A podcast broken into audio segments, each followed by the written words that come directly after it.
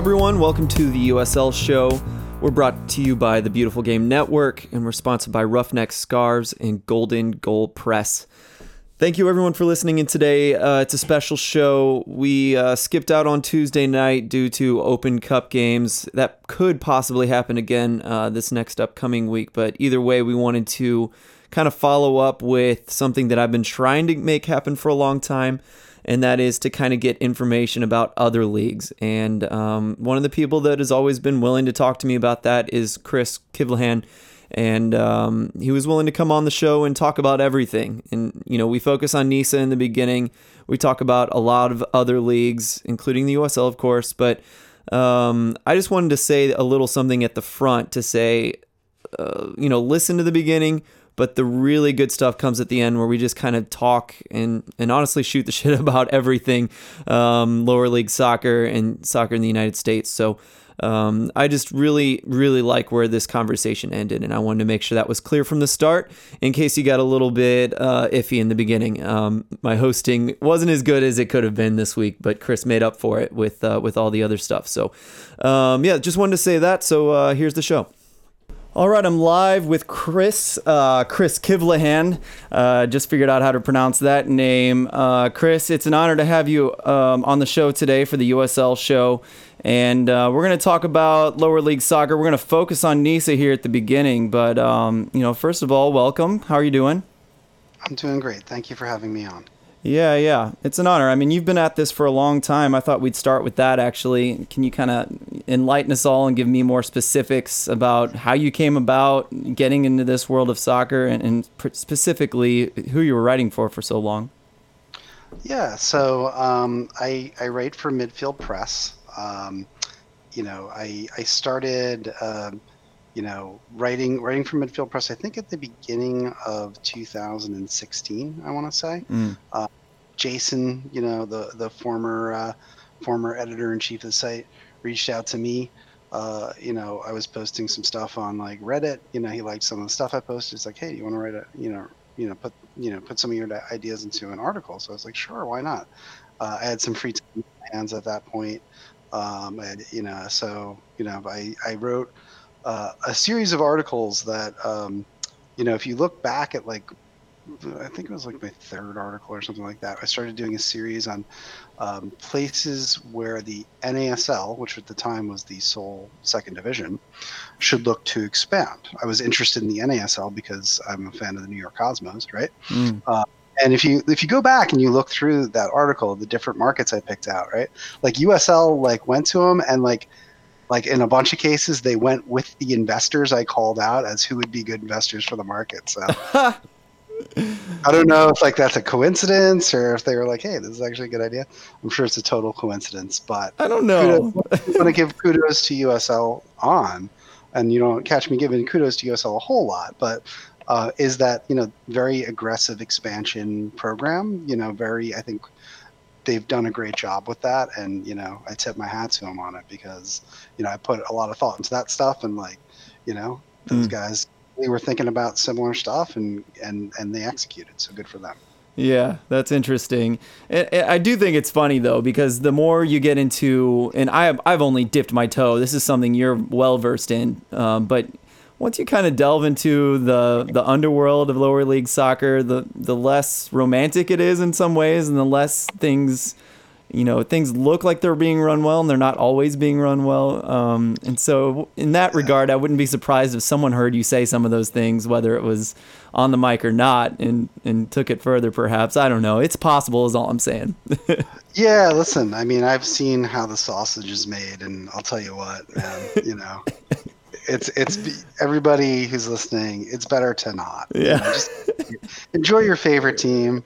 You know, once you learn like too much about like the the politics of everything that goes on, it, mm. it actually does take a little bit of the fun out of it. And you know, so I just I I think most people are probably better off just like if you have a favorite, you know, club, whether they play in USL, your you know, NISA Founders Cup, NPSL, UPSL, what have you you know, in the lower leagues. Just enjoy it, have mm fun with it. You know, your local team is is is what matters. The leagues are, you know, weird structures that we have in this country that probably shouldn't exist, mm-hmm. and it own system, but that's on the Fed. So well, let's put a pin in that because I, would kind of like to finish our conversation with exactly that thought, and and uh, maybe so. Let's let's talk about specifics and then work our way back to that if we have time. Um, Chris, sure. I'm gonna I'm gonna want to go long on this, so I'm gonna try to push us along for every once in a while. But let's dig sure. right into the main reason we brought you in. Um, you are focusing on NISA. I think you mentioned that a second ago. Um, and they just had a bit of an announcement, and um, I think there's more to come. Uh, can you get us started with, man, let's just go all the way back to the beginning and quickly give us a history and then maybe the new news after that? Sure. So, um, you know, I first got an inkling of of what would become uh, NISA when in, in February, I want to say of 2017 um, I met up with uh, with Peter Wilt um, in uh, in Southern California. He was out there helping uh, the team that would become California United um, as a consultant. And uh, you know, I, I had communicated with Peter before, and, and you know, he was gracious enough to meet up with me. Um, we talked a little while. There there's some interviews on the site from back then, and you know, I got an inkling that he was he was working on something um, at that time, you know, and he had been for a little while by that point. Um, and uh, that was that would become NISA. It was the idea was a a third division league that would link, you know, the NASL as the second division um, with with you know the NPSL, for example, below it, right, and give kind of like a middle tier that would allow eventual promotion or relegation, right. Mm. So that was the initial sort of what NISA was meant to be and then you know later in the year, uh, after it was officially announced, you know it uh, you know the NASL becoming unsanctioned like just blew everything up, right? Like just everything went in a weird direction after that happened. Yeah. So, you know those those two you know groups kind of you know went their separate ways. Yeah, they did. Uh, a lot of rumors around that as well, but I think people are already starting to forget that the plan originally was for there to be NISA and NASL at the same time, and and um, that got interrupted very badly. Um, what do you think? What do you think that would have looked like if if those two things had figured it out and, and gotten started? Do you do you dream about that sometimes? Uh, you know, no. I I, I kind of try not to dwell too much on on on on that type of thing. I think the vision that Peter had um, was that you know they would have that link up, and then I, I don't think that ever was really agreed on hmm. formally mm. by. I think it was an idea that some people liked, you know, um, but uh, but it never really came together, right? Um, and it's hard in lower division soccer, you know, for people to um, agree on things, right? Uh, yeah. You know, and uh, you know, a lot of people kind of have have their visions, and you know, I think that's one of the areas where where USL has has done well is that they have a very clear hierarchy, right? With USL, the independent owner group, right, mm-hmm. of the league, so it's easier for them to like make decisions that are, you know, um, you know, clearly in one direction. Whereas when you structure the leagues with the the club owners owning the league, right? Which is which is you know in some ways like a better, purer model, um, but you get a lot of you know a lot of cooks in the kitchen, right? Yeah, and uh, that it seems obvious talking to you now, but I mean, I guess that is something about the USL that I do want to hit on a lot of these things later, but I guess it is a lot less free in a way if you want to put it in a negative connotation about the USL that it is it's less free, but I guess it's easier to get things and ideas worked out and put together. But yeah, not as pure in that way either. It's interesting. Yeah, it's just you know that's the those are the two sides of that coin, right? Yeah, for sure. Um, well, uh, where's Nisa now? The NASL is gone. Nisa's gonna try to put something together here, even as soon as what this fall. Um, bring us up to speed on that if you can. Yeah, so NISA um, is uh, intending to play its first games on September 7th of, of this year. They've got somewhere between, they've got 10 members, um, but it's not clear that all 10 of them will be ready to play for the fall. The fall is going to be a short season. There's going to be eight games. Uh, so each each club will have four home games. Um, so it'll be similar in length actually to the Founders Cup um, which you know I'm not hmm. sure exactly you know what that's what that's going to look like at the moment. There have been some changes on that end as well, um, but uh, but so they're going to be about similarly sized tournaments, you know, happening or leagues happening at the same time. Um, you know, from sometime likely in September, certainly in NISA's case, uh, through you know the following weeks. I would I would guess that would take them into November, and then for NISA there will be a winter break, and there will be a spring season, and there will be new teams that will be admitted for the spring season. So NISA is uh, still accepting applications for the spring.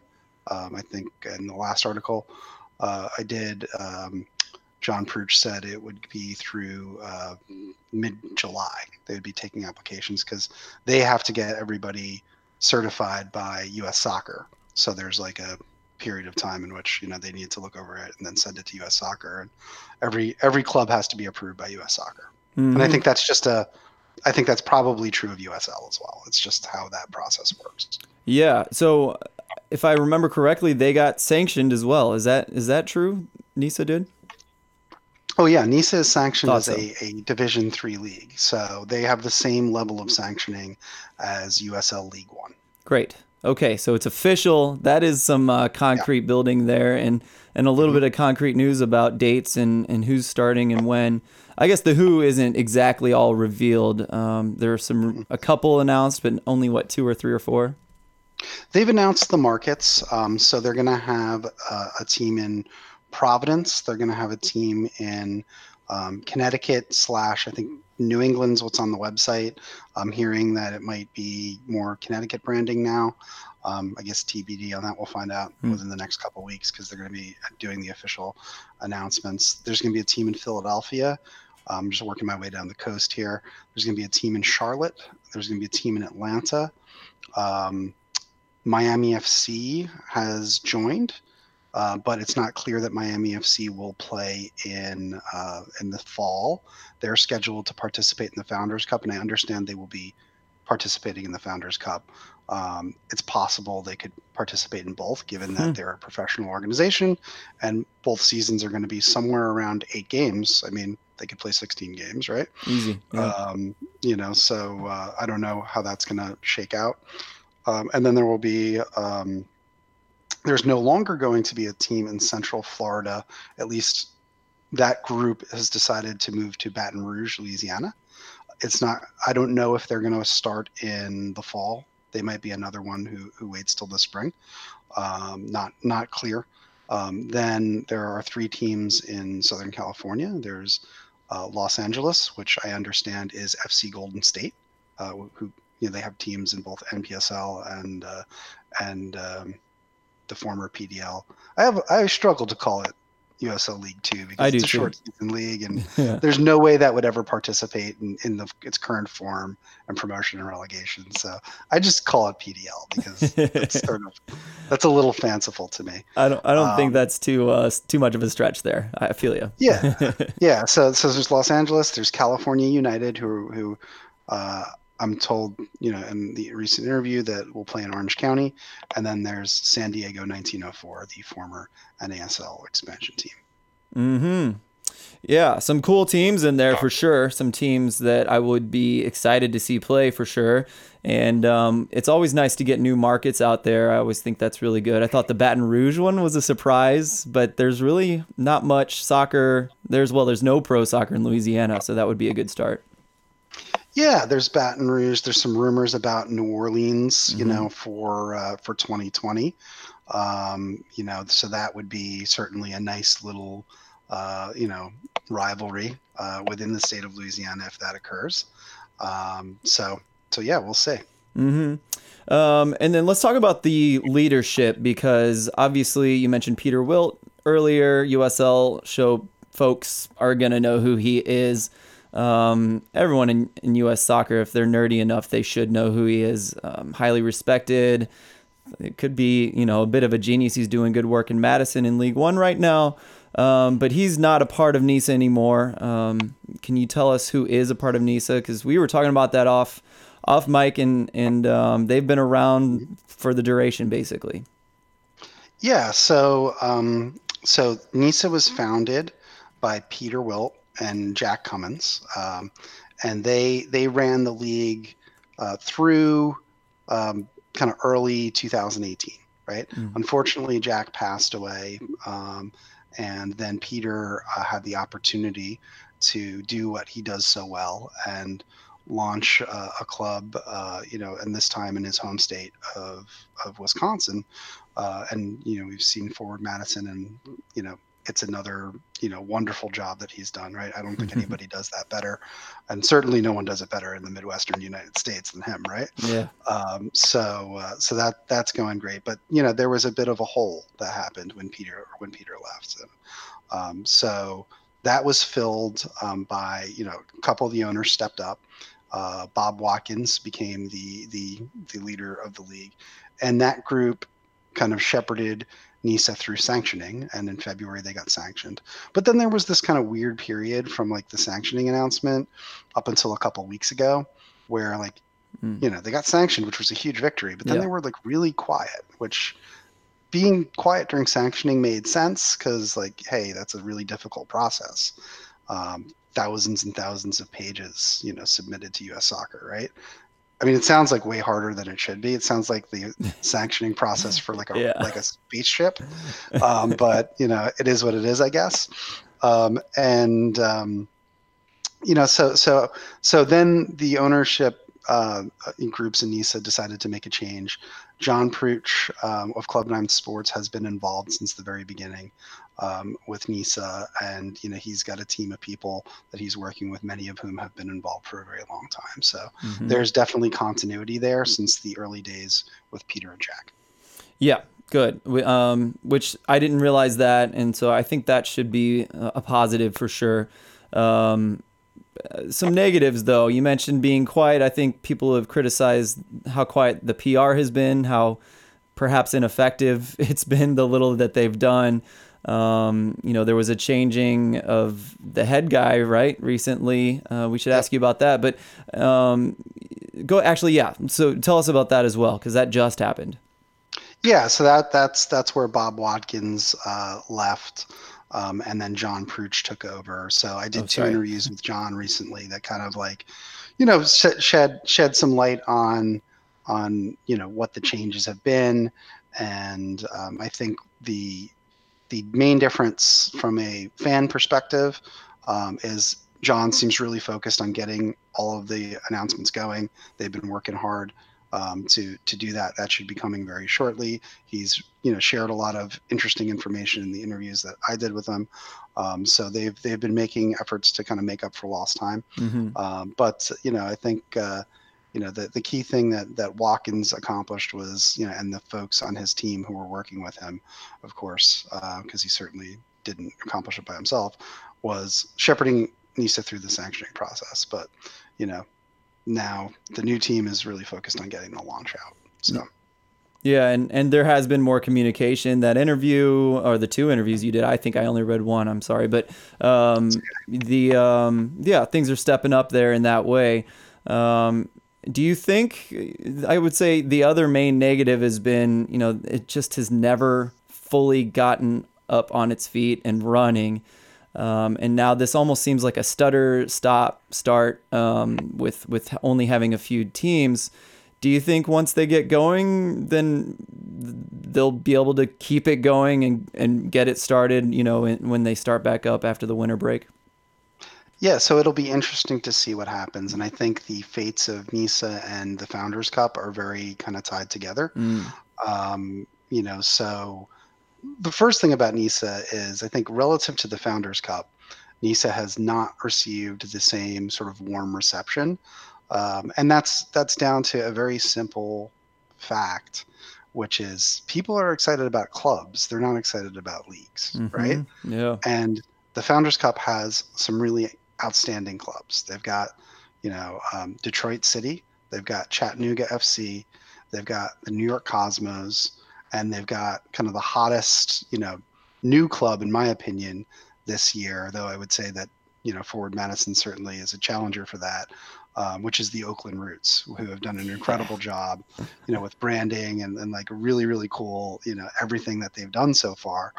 You know. So and then you've got some really you know nice NPSL teams that are looking to make a step up. So there's you know these are these known entities in the Founders Cup, and then with with uh, with NISA, you know, not so much, right? So there's not like an installed fan base to like rally the flag of NISA, right? Yeah. And I think that's what we've seen so far in terms of the level of excitement around those two things. It just it actually makes perfect sense when you break it down like that. Mm-hmm.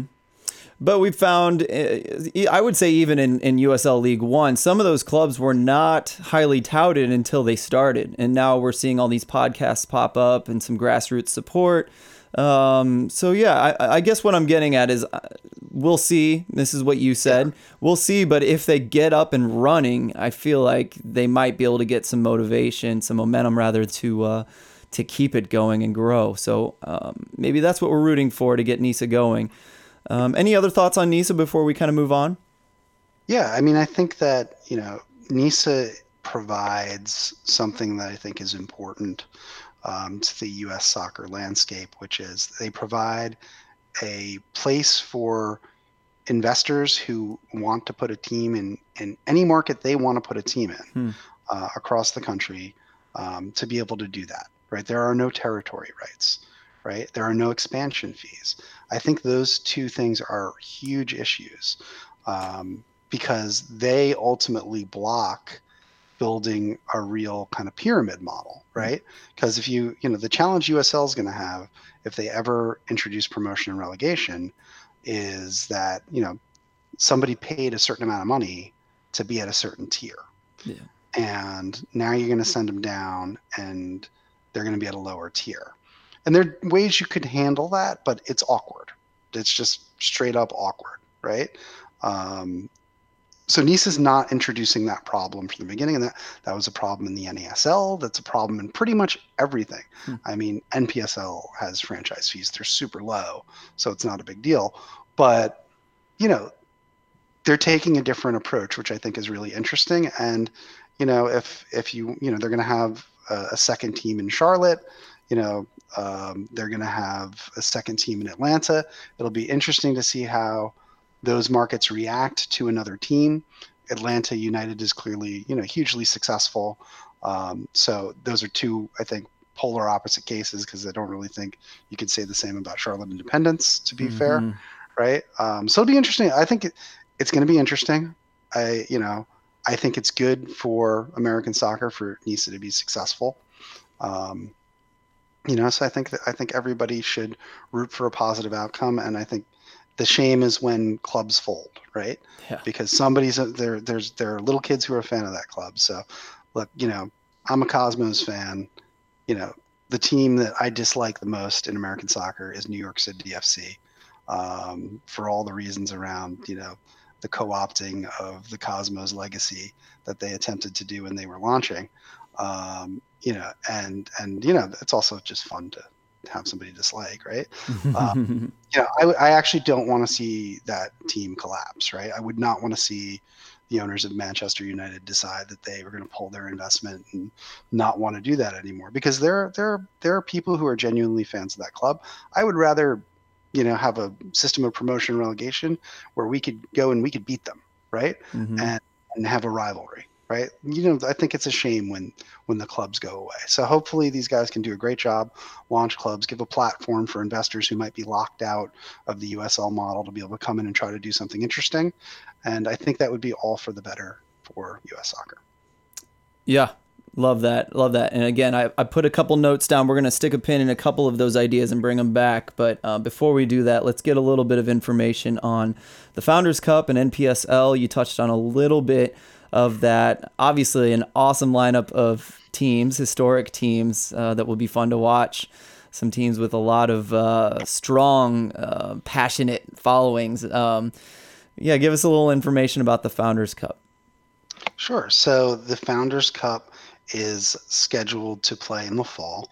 Um, it features, you know, some some like we've talked about some really uh, interesting clubs. You know, right now they are not sanctioned um, you know, unless that's happened in the last like week or something, and I'm not aware of it. Hmm. Uh, they're certainly, you know, uh, trying to get sanctioning, uh, but um, you know, they're it's kind of a rogue you know, model one way or another. So there's there's a fun kind of pirate element about what's going on there, uh, and you know that sort of suits, uh, you know, Detroit City certainly. Yeah. um, you know, it suits. Uh, it suits what the Cosmos have become, right? So the Cosmos, is, I think, is interesting. You know, if you look back, like the Cosmos were the status quo mm. in hmm. like the late 70s, early 80s, right, of American soccer, and now the Cosmos are like, you know, one of the, if not the flagship, like you know, anti-status quo. So know, crazy. American soccer, right? Um, so you know it's interesting, right? But that's kind of what the Founders Cup is, right? It's yeah. sort of this counterculture, you know, to American soccer league. So that makes it exciting, and you know, I mean, I, I think there's going to be there's it's going to be a lot of fun, but I'm not sure where it goes after the Founders Cup.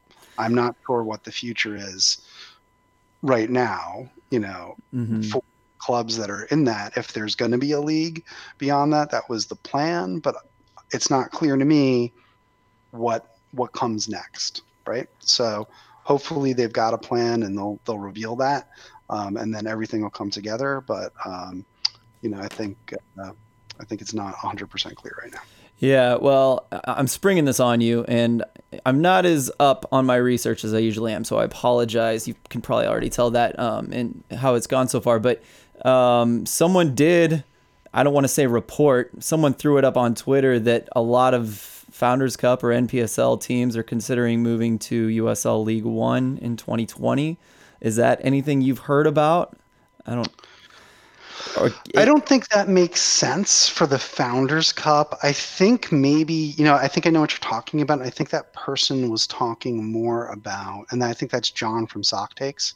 Um, if, oh. if if you're referencing the right the if, if you're referencing what I think you're referencing mm. from SocTakes, and I think he was talking more about like NPSL teams that aren't in the Founders Cup, but I could be misremembering. That would make more sense to me than the teams in the Founders Cup. Um, I don't think the fans of Detroit City would, would tolerate being in USL. yeah. The Cos, I mean, Cosmos fans would be up in arms. You would much more easily sell Cosmos fans the championship if, especially if you got rid of the the MLS two teams, right? Um, I think you could make that pitch. I think it would not go down 100% smooth, but I think like you could make it, right? Um, hmm. You know, then you know obviously Chattanooga FC, you know, is clearly not going to be able to do that because of territory rights. Um, so you know maybe the Oakland Roots could do it because they meet the pro league standards. Um, so it's not like impossible, but it would make more sense that maybe some of the other teams that are waiting and seeing, you know, to see how this all shakes out, who might have an owner who can meet standards, or who might want to do what Lansing United did and bring somebody in. And it kind of with you look at Lansing, you look at Birmingham. I mean, sure, there's a link to the clubs that were there before, but it's a it's a new brand. You know, mm-hmm. it, it just is replacing what was there. You know, so you know, it's uh, yeah, that that could happen, but I think it would be teams that are in the Founders Cup more than that. Yeah. Um, shoot, I just went out of it, and that is a huge help. And everything I'm uh, going back and looking at right now is backing up what you said. Um, it was John Leonard from uh, SocTakes did say that, which I didn't catch on that that was him. Um, but yeah, it just says several teams in NPSL are thinking about moving over to uh, League League One in here we go for 2020. Yeah, I think what you have is you have a bunch of groups who are kind of sitting on the sidelines right now, trying to understand where things are going to be. Mm-hmm. I think that what USL brings to the table, whether and the championship is clearly a much more exciting concept given the team the clubs that are in again it's the clubs that are exciting right? Right. So you look at the clubs that are in the championship and there are a lot of really quality interesting clubs. You look at league one and that's not really the case. And the idea that more mls2 teams are going to move down to usl league one mm-hmm. when i look at the when i look at the lineup like to me like usl league one is like the least sexy option anybody could take. For sure but you know it's also low cost you know if you just want to have a team and you don't really care who you're playing like that's cool it's got forward madison who are who are cool it's got the red mm-hmm. wolves who are not cool um, and uh, you know it's got a bunch of and, and probably an increasing number of, of two teams right so you know, it's it's an option. I would guess that there are probably a bunch of those folks who would rather there be another option, but you know, unless NISA comes together in an interesting way, mm-hmm. or unless the Founders Cup is able to translate that into a compelling league after the Founders Cup that they can sell these people on, you know, they might just look. The safe play is to go to USL League One. Mm-hmm. That's how USL League One would get those teams. Yeah, um, couldn't agree more with exactly everything you said. And I, I, got that wrong. He was saying that they would go to League Two in 2020 with specific plans to go to League One in 2021. So we're seeing a step system there. I think the only thing that might appeal to those teams that you didn't mention that might go against what you said in a, in a certain way is if promotion and relegation actually happened between League One and Championship. If that happened, or even if these teams that we just talked about are counting on that happening perhaps someday, um, do you think some of these teams that have been looking at NISA and and uh, Founders Cup or whatever comes after Founders Cup, do you think that would be something a little bit more attractive, especially if two teams drop down to League One, like you were talking about as well? I mean, yeah, possibly, right? Um, I think if I were selling USL franchises, that's probably the angle I would take. Yeah, right. Well said. Yeah. right. uh, so, and they probably are because, as I, I, mentioned at the beginning, they're they're pretty good at doing that. Right. Um, so, so yeah, that would probably be the pitch. Um, so it's just, I think it comes down to whether or not you think that's really going to happen. Mm-hmm. Right. Yeah, and and it's one it's a time thing. It's a time thing because, you know, everyone's recruiting everyone now and they're all talking a big game, but no one has seen, you know, the full potential of what everyone's talking about. And so everyone's kind of competing and, and I don't know, positioning themselves to try to win over as many teams as possible. To win this battle, um, I kind of want to move into that. I mean, if this was a, a three way fight, it could be even a four way fight with uh, NPSL NISA, USL, and uh, UPSL, who's now getting sued by USL. Um, there's a lot of teams looking for at least third tier pro soccer in the United States. Uh, a lot of them talking about the same kind of stuff. They all offer different potential things. Um, I don't know. Um, where do, how does this how does this uh, end up working out? So I, I think the the most compelling thing that NISA, the NPSL, and the UPSL could do, um, and you could include other regional leagues around uh, that are independent leagues, you know, around the country. Like every major mm-hmm. city pretty much has an interesting regional league, like the Cosmo League in, in New York or the San Francisco, you know, soccer football league in San Francisco. There's there's a bunch of them, right? They need to work together, yeah. right? Because they're getting, um, you know, torn apart, you know, by the partnership of MLS and USL. They need to unite. They need to come together, right? Like it's, it's, um, you know, I, I the person who I quote it was not really a person; he's a fictional character. who I quote on this uh, is Robert Baratheon in the first season of You are making my day right now. So Robert Baratheon goes, he asks somebody, he says, "What's what's stronger, five armies or one?" Right. and the and I think the person's reaction was was like five armies. I forget who it was he was talking to, mm-hmm. and he just holds his hand up and he shows five fingers, and then he holds up one fist, right? and and I think that's what we're looking at here, right? You have you have the separation, these guys pulling in in different directions, and you know what we what, what they really need to do is they need to become one fist right yeah and they got to they got to put aside some of their own self-interest. They got to compromise some of their visions um, and they need a leader to bring them together. And that could be miami fc uh, miami fc has now you know i think uh, enter you know by entering nisa by keeping the link to the founders cup miami fc has become the club who could set the example going forward of building the the the next you know level system, and of course they're involved in the CAS uh, case as well, the Court for Arbitration uh, for Sport case. Um, you know, to bring promotion and relegation to to uh, to U.S. soccer. So, to me, Miami FC has the potential to be the leader uh, of of these groups and you and kind of unite unite this. But we'll see. You know.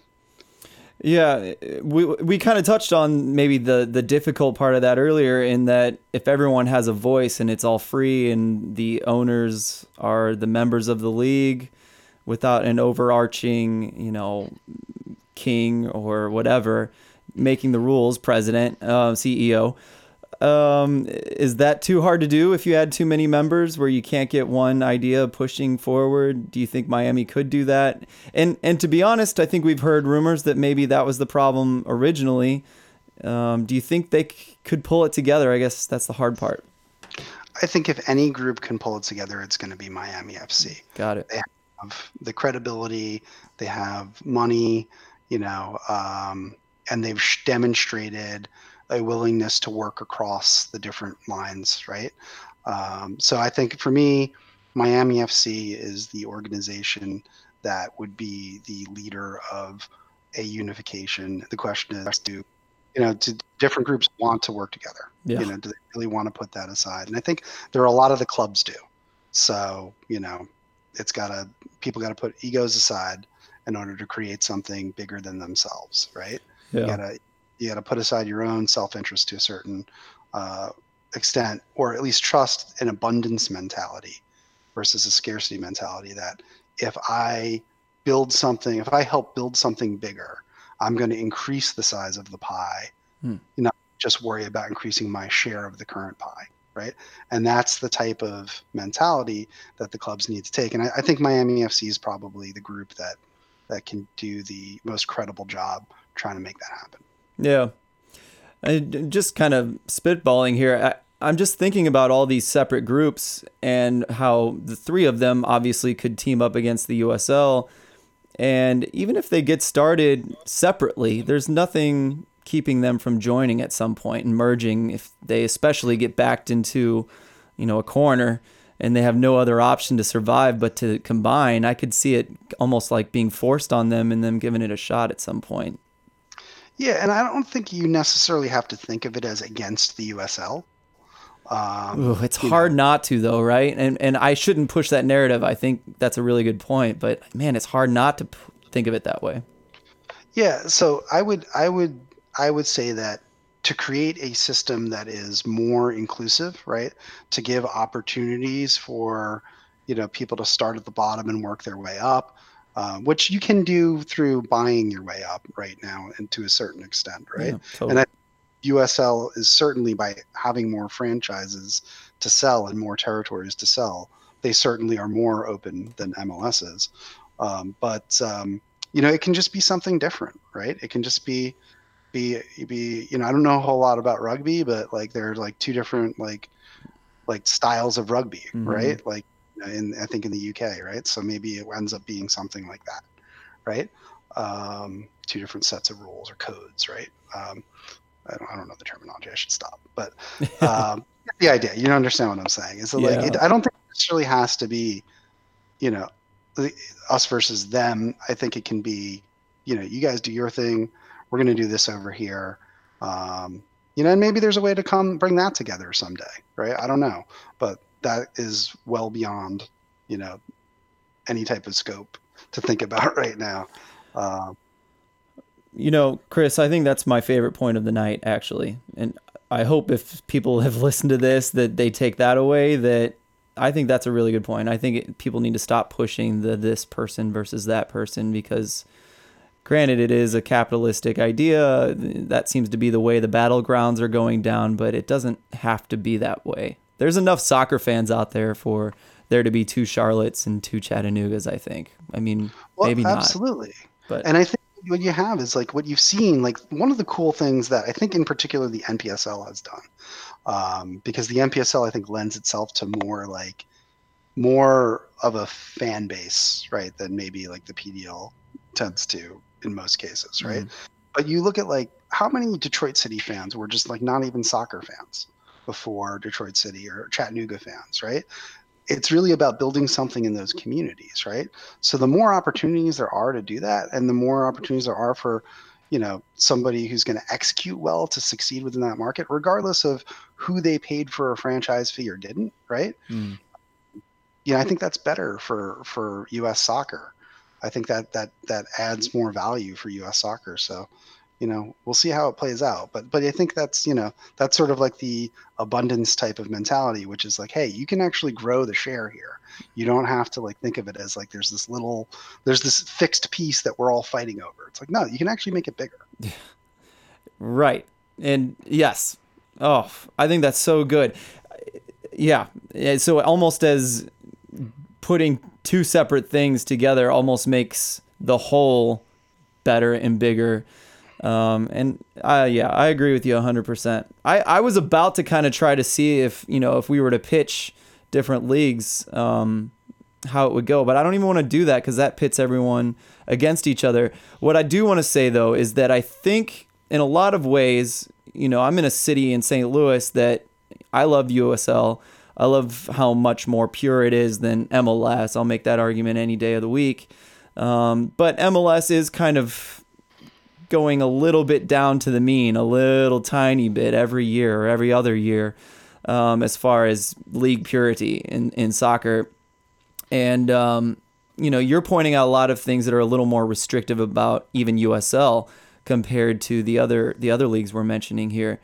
Um, but I could see some of those things backing off. You know, I think the biggest example that perhaps is a negative about the USL is is those those rights to a state. You know, certain clubs may have deserved a certain promotion, but now they're not allowed to because the USL accepted someone else in that area or something like that. That's pretty difficult. That's hard to say. We can't have two Charlottes because of rules, um, not because we can't handle it.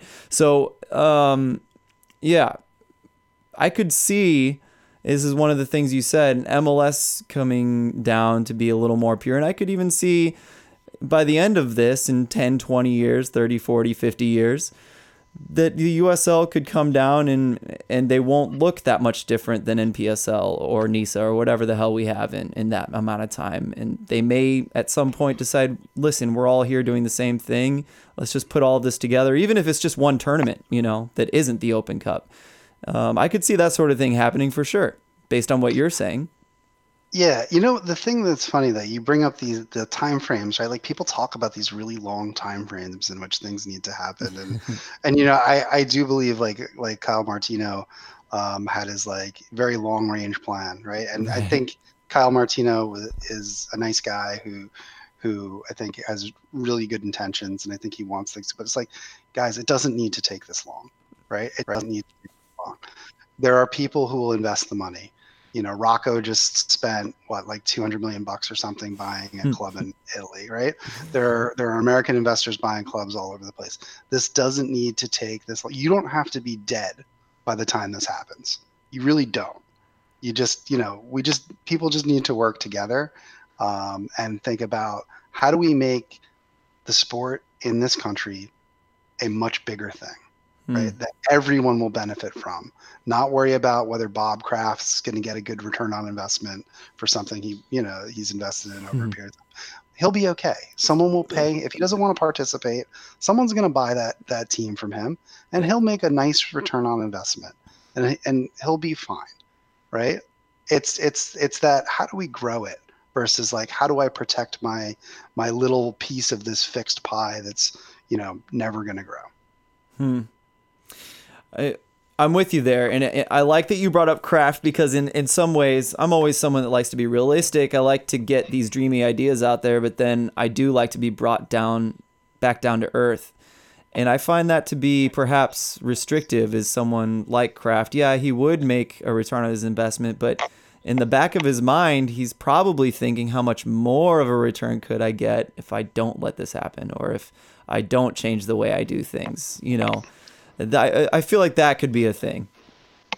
It, it's it's clearly seems to be the way that you know I don't know individual owners, but it, it seems to be the way that MLS processes it. Right? Is that they they want to control the top tier and sort of funnel all the money, you know, as much money as possible into into MLS um, through Soccer United marketing, you know, but but I think there's the argue the counter argument that like they are limit they are actually limiting the growth by doing that. Mm-hmm.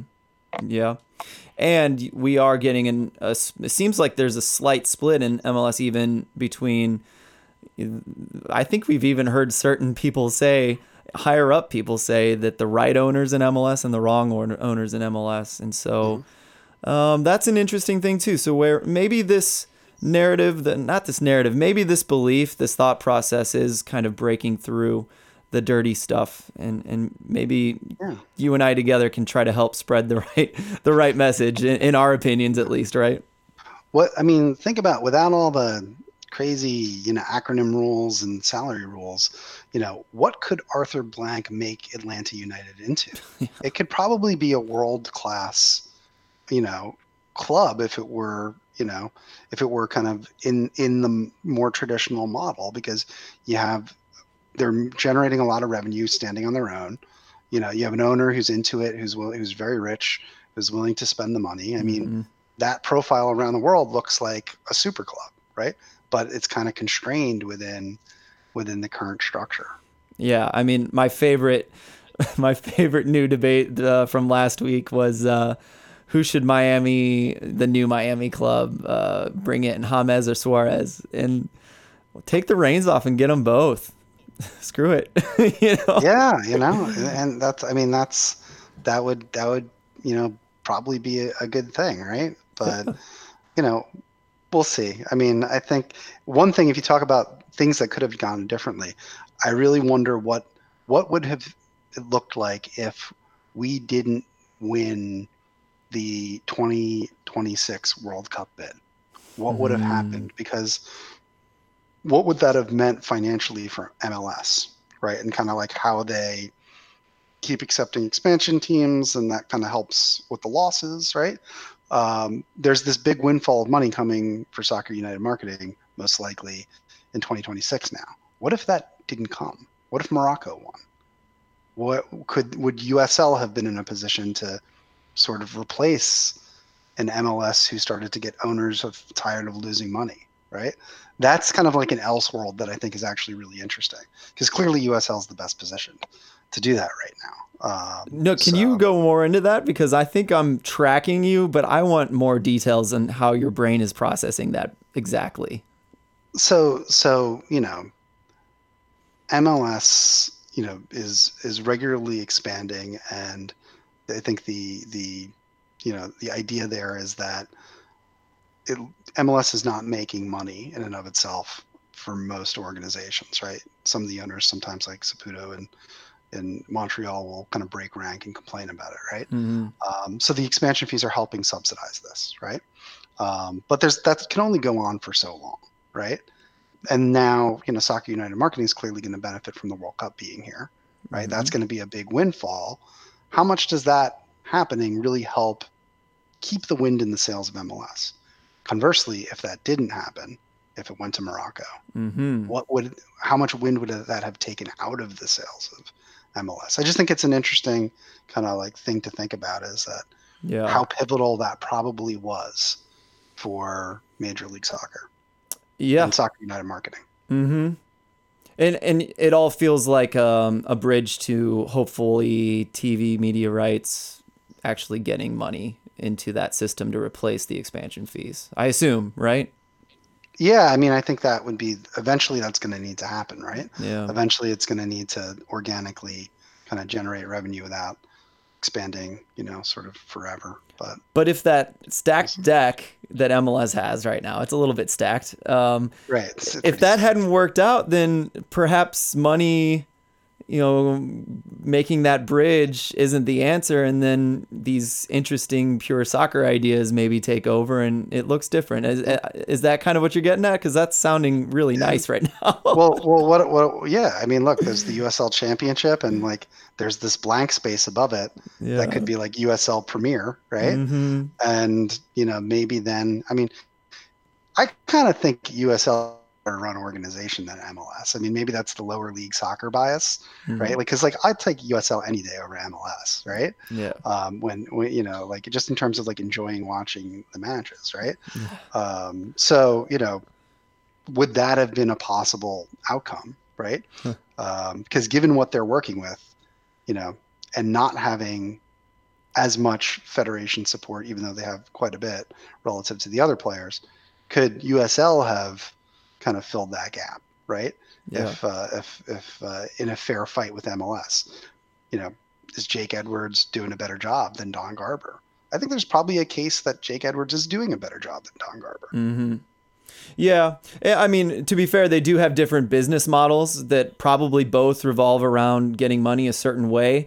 Um, but I do think in St. Louis, honestly, when we lost another expansion bid and it just started feeling more and more rigged, and not that it's not just as rigged now, considering all the, you know, if St. Louis gets in, then we're getting up to what, 36 or something. They're just, they're making it up as they go for all, a lot of the reasons we were just talking about. So all my, my point is not to go off on MLS more. The, my point is after the last loss of the expansion bid, I was feeling very disenfranchised, and I started looking around at all the other teams that might be feeling disenfranchised. And there's some really good cities that might be um, there for the plucking if MLS was to stop expanding that deserve a tier one team that would be willing to spend the money for a tier one team. And so, yeah, my immediate thoughts, I've said this publicly multiple times, was man, give me a St. Louis, a Phoenix, an Indy, um, a Tampa Bay give me a USL Premier with those teams that are willing to spend a little less in MLS, but it's still better than USL in tier two, you know, and have them build stadiums that are 10 to 12,000 and just see what happens. And if MLS was to do that that fake thing that possibly could have happened if we weren't to get the World Cup, that would have looked pretty damn good, right? Absolutely, and then you know, and and don't invite the MLS two teams into the USL Premier. yeah, right? and and you immediately have a really interesting product, right? If you take Mm-hmm. the Las Vegas and like you know, you know the top the top tier USL you know uh, clubs, no MLS two uh, invited to this to this particular party, and then you know you you have a lot of interesting markets, big markets. There was the whole David Villa you know idea you know in, in queens. I don't i don't honestly don't know where that's at right now. Hmm. so, um, but you know you you have you have the opportunity. There was the chicago effort right? That that seems like it's kind of fizzled out right? Mhm, Yeah. but if it, those types of things could be pulled off you know all of a sudden it doesn't take too long for a usl premier to become a uh, kind of a really compelling alternative Yeah. There was a very short period of time where that idea in the back of my mind was still alive and Chicago was an option. What is the San Diego or there's some other big one that was supposed to happen in, on the West Coast as well. Uh, Queensboro had maybe just been announced and I just started letting loose with my daydreams. USL Premier League. It sounded so good, you know. yeah yeah you're starting to sound like an nasl fan man Right. I'm joining the piracy of NASL. right that's the um, that's the funny part is like you go on like the USL Reddit, like as a as a, a NASL guy, and I know there's a bunch of the guys there who mm-hmm. To NASL guys with some of the teams that moved over, but you'll see this topic like people get going on this topic and get excited about it. It's like you guys are right now. You're just you're just being NASL fans, right? like they're all making fun of us, but you're doing the same thing right now, right? Because everybody gets excited about that alternative because they think that you know the the what we have now isn't super inspiring, you know, at the top. Mm-hmm. Yep. Yep. But like I said, it is it is getting better. I think we should hand it to them that they are starting to move in the right direction finally, even if it's incredibly slowly and at a crawling pace. But you know, maybe maybe all of American soccer is kind of moving toward the mean. And then, you know, perhaps, you know, this wouldn't even be a bad thing. Perhaps NPSL, Founders Cup, NISA, maybe they're going to get some better business smarts and they're going to start figuring out how financially to keep a club, a club afloat with smart decisions, but still have that pure soccer. And they're going to be able to make the right decisions, even though there's a million of them in a group. And perhaps MLS is going to start moving toward more pure soccer, not limiting salaries, not limiting how many of whatever, all the rules that we all like to make fun of constantly. Maybe eventually they'll get rid of those things. This is, you know, we've kind of covered this, but it is sort of moving that way, isn't it? Well, it would certainly be nice um, if everybody came together, and you know, I think the the if I were sitting in the shoes of the of the folks, you know, in the Founders Cup and in NISA, you know, and NPSL and UPSL, I would be focusing on controlling what I can control. You know, try to try to try to uh, find a way to work together and, Mhm. and build something um, that is uh, is compelling, and then maybe that'll inspire, you know, further steps from from others. Well, Chris, I'm doing that thing where I get excited about something and I start talking in circles. So I, I think this is probably a good place to cut it off with that final message of you know let's let's work together as a country for the better of soccer. I really like that idea. I encourage this is the USL show, and we're talking to Chris Kivlehan about NISA and NPSL. This is the kind of stuff that needs to happen more often. To be honest with you, you know we need to have more cooperation. We don't need to be enemies. We can talk. We can work out ideas. We can cooperate. This is the kind of thing that needs to happen more often. You heard it here, maybe first right? yeah, and you know what? Let's take the most like let's take the most like example that divides people the most, right, from this whole world, right? The Chattanooga Red Wolves versus mm. Chattanooga, right? You know, here here's the thing I, I tell people about that is like, you know, if if the guys who were in Chattanooga who wanted to break off wanted to break off and form their own club, they should totally be able to do that. The problem is the way that the federation, you know, I lay it at the federation, has the system set up is that they can leapfrog the established club just by you know bringing in an outside investor with a lot of money. If the system was structured in a way where they had to start at whatever the bottom tier was and get themselves up to the tier that Chattanooga FC's in, that's like an awesome rivalry. Mm-hmm. Like that, like a really great rivalry, right? But instead, you get like the sort of negative intrigue that happened there, right? And it's all a product of the system, right? Like mm-hmm. nobody should like necessarily be able to sell those guys. They can't start their own club, right? It's just the way that it happened, right? And the system creates the conditions in which that is the way people go about things. Yeah, yeah. It's it's more of that disenfri- dis um, enfranchising um, that from rules. Yeah. Um. And in England's been doing soccer for a long time. Germany's been playing soccer for a long time, and they've got a pretty good system going there um, that doesn't disenfranchise people quite as badly in in these ways, at least. They have their own problems, so and we're not here to say that they're perfect, but um, you know, some of the things we don't like here, I think we have pretty good examples of of how to fix those things. So we'll get there. We'll get there. There's definitely a a nicely designed wheel, and for whatever reason, we keep trying to reinvent the wheel. Well, you know, maybe we'll make more money on a square wheel, you know? right. All right, man. Um, Chris, tell everyone where they can find your work. I recommend everybody go looks this up. Cool. So uh, the website is midfieldpress.com. Um, and then uh, I also just do a lot of stuff on Twitter. So it's just my last name, K I V as in Victor, L E H A N as in Norm. Uh, so it's Kivlehan, and uh, you can follow me on on Twitter or you can follow uh, Midfield Press, the website. Either one, uh, that's where my stuff goes. Chris, I've really enjoyed it. Thanks so much for joining me today, man. Thanks for having me. Today's show was brought to you by Roughneck Scarves, the official scarf supplier of MLS, USL, and US Soccer. Get custom scarves for your group or team at roughneckscarves.com. We've also been brought to you by Golden Goal Press. It's the best choice for you to get custom shirts, hats, mugs, and other items just for yourself or your organization. Check out their amazing products at a fraction of the price at other of other places at goldengoalpress.com.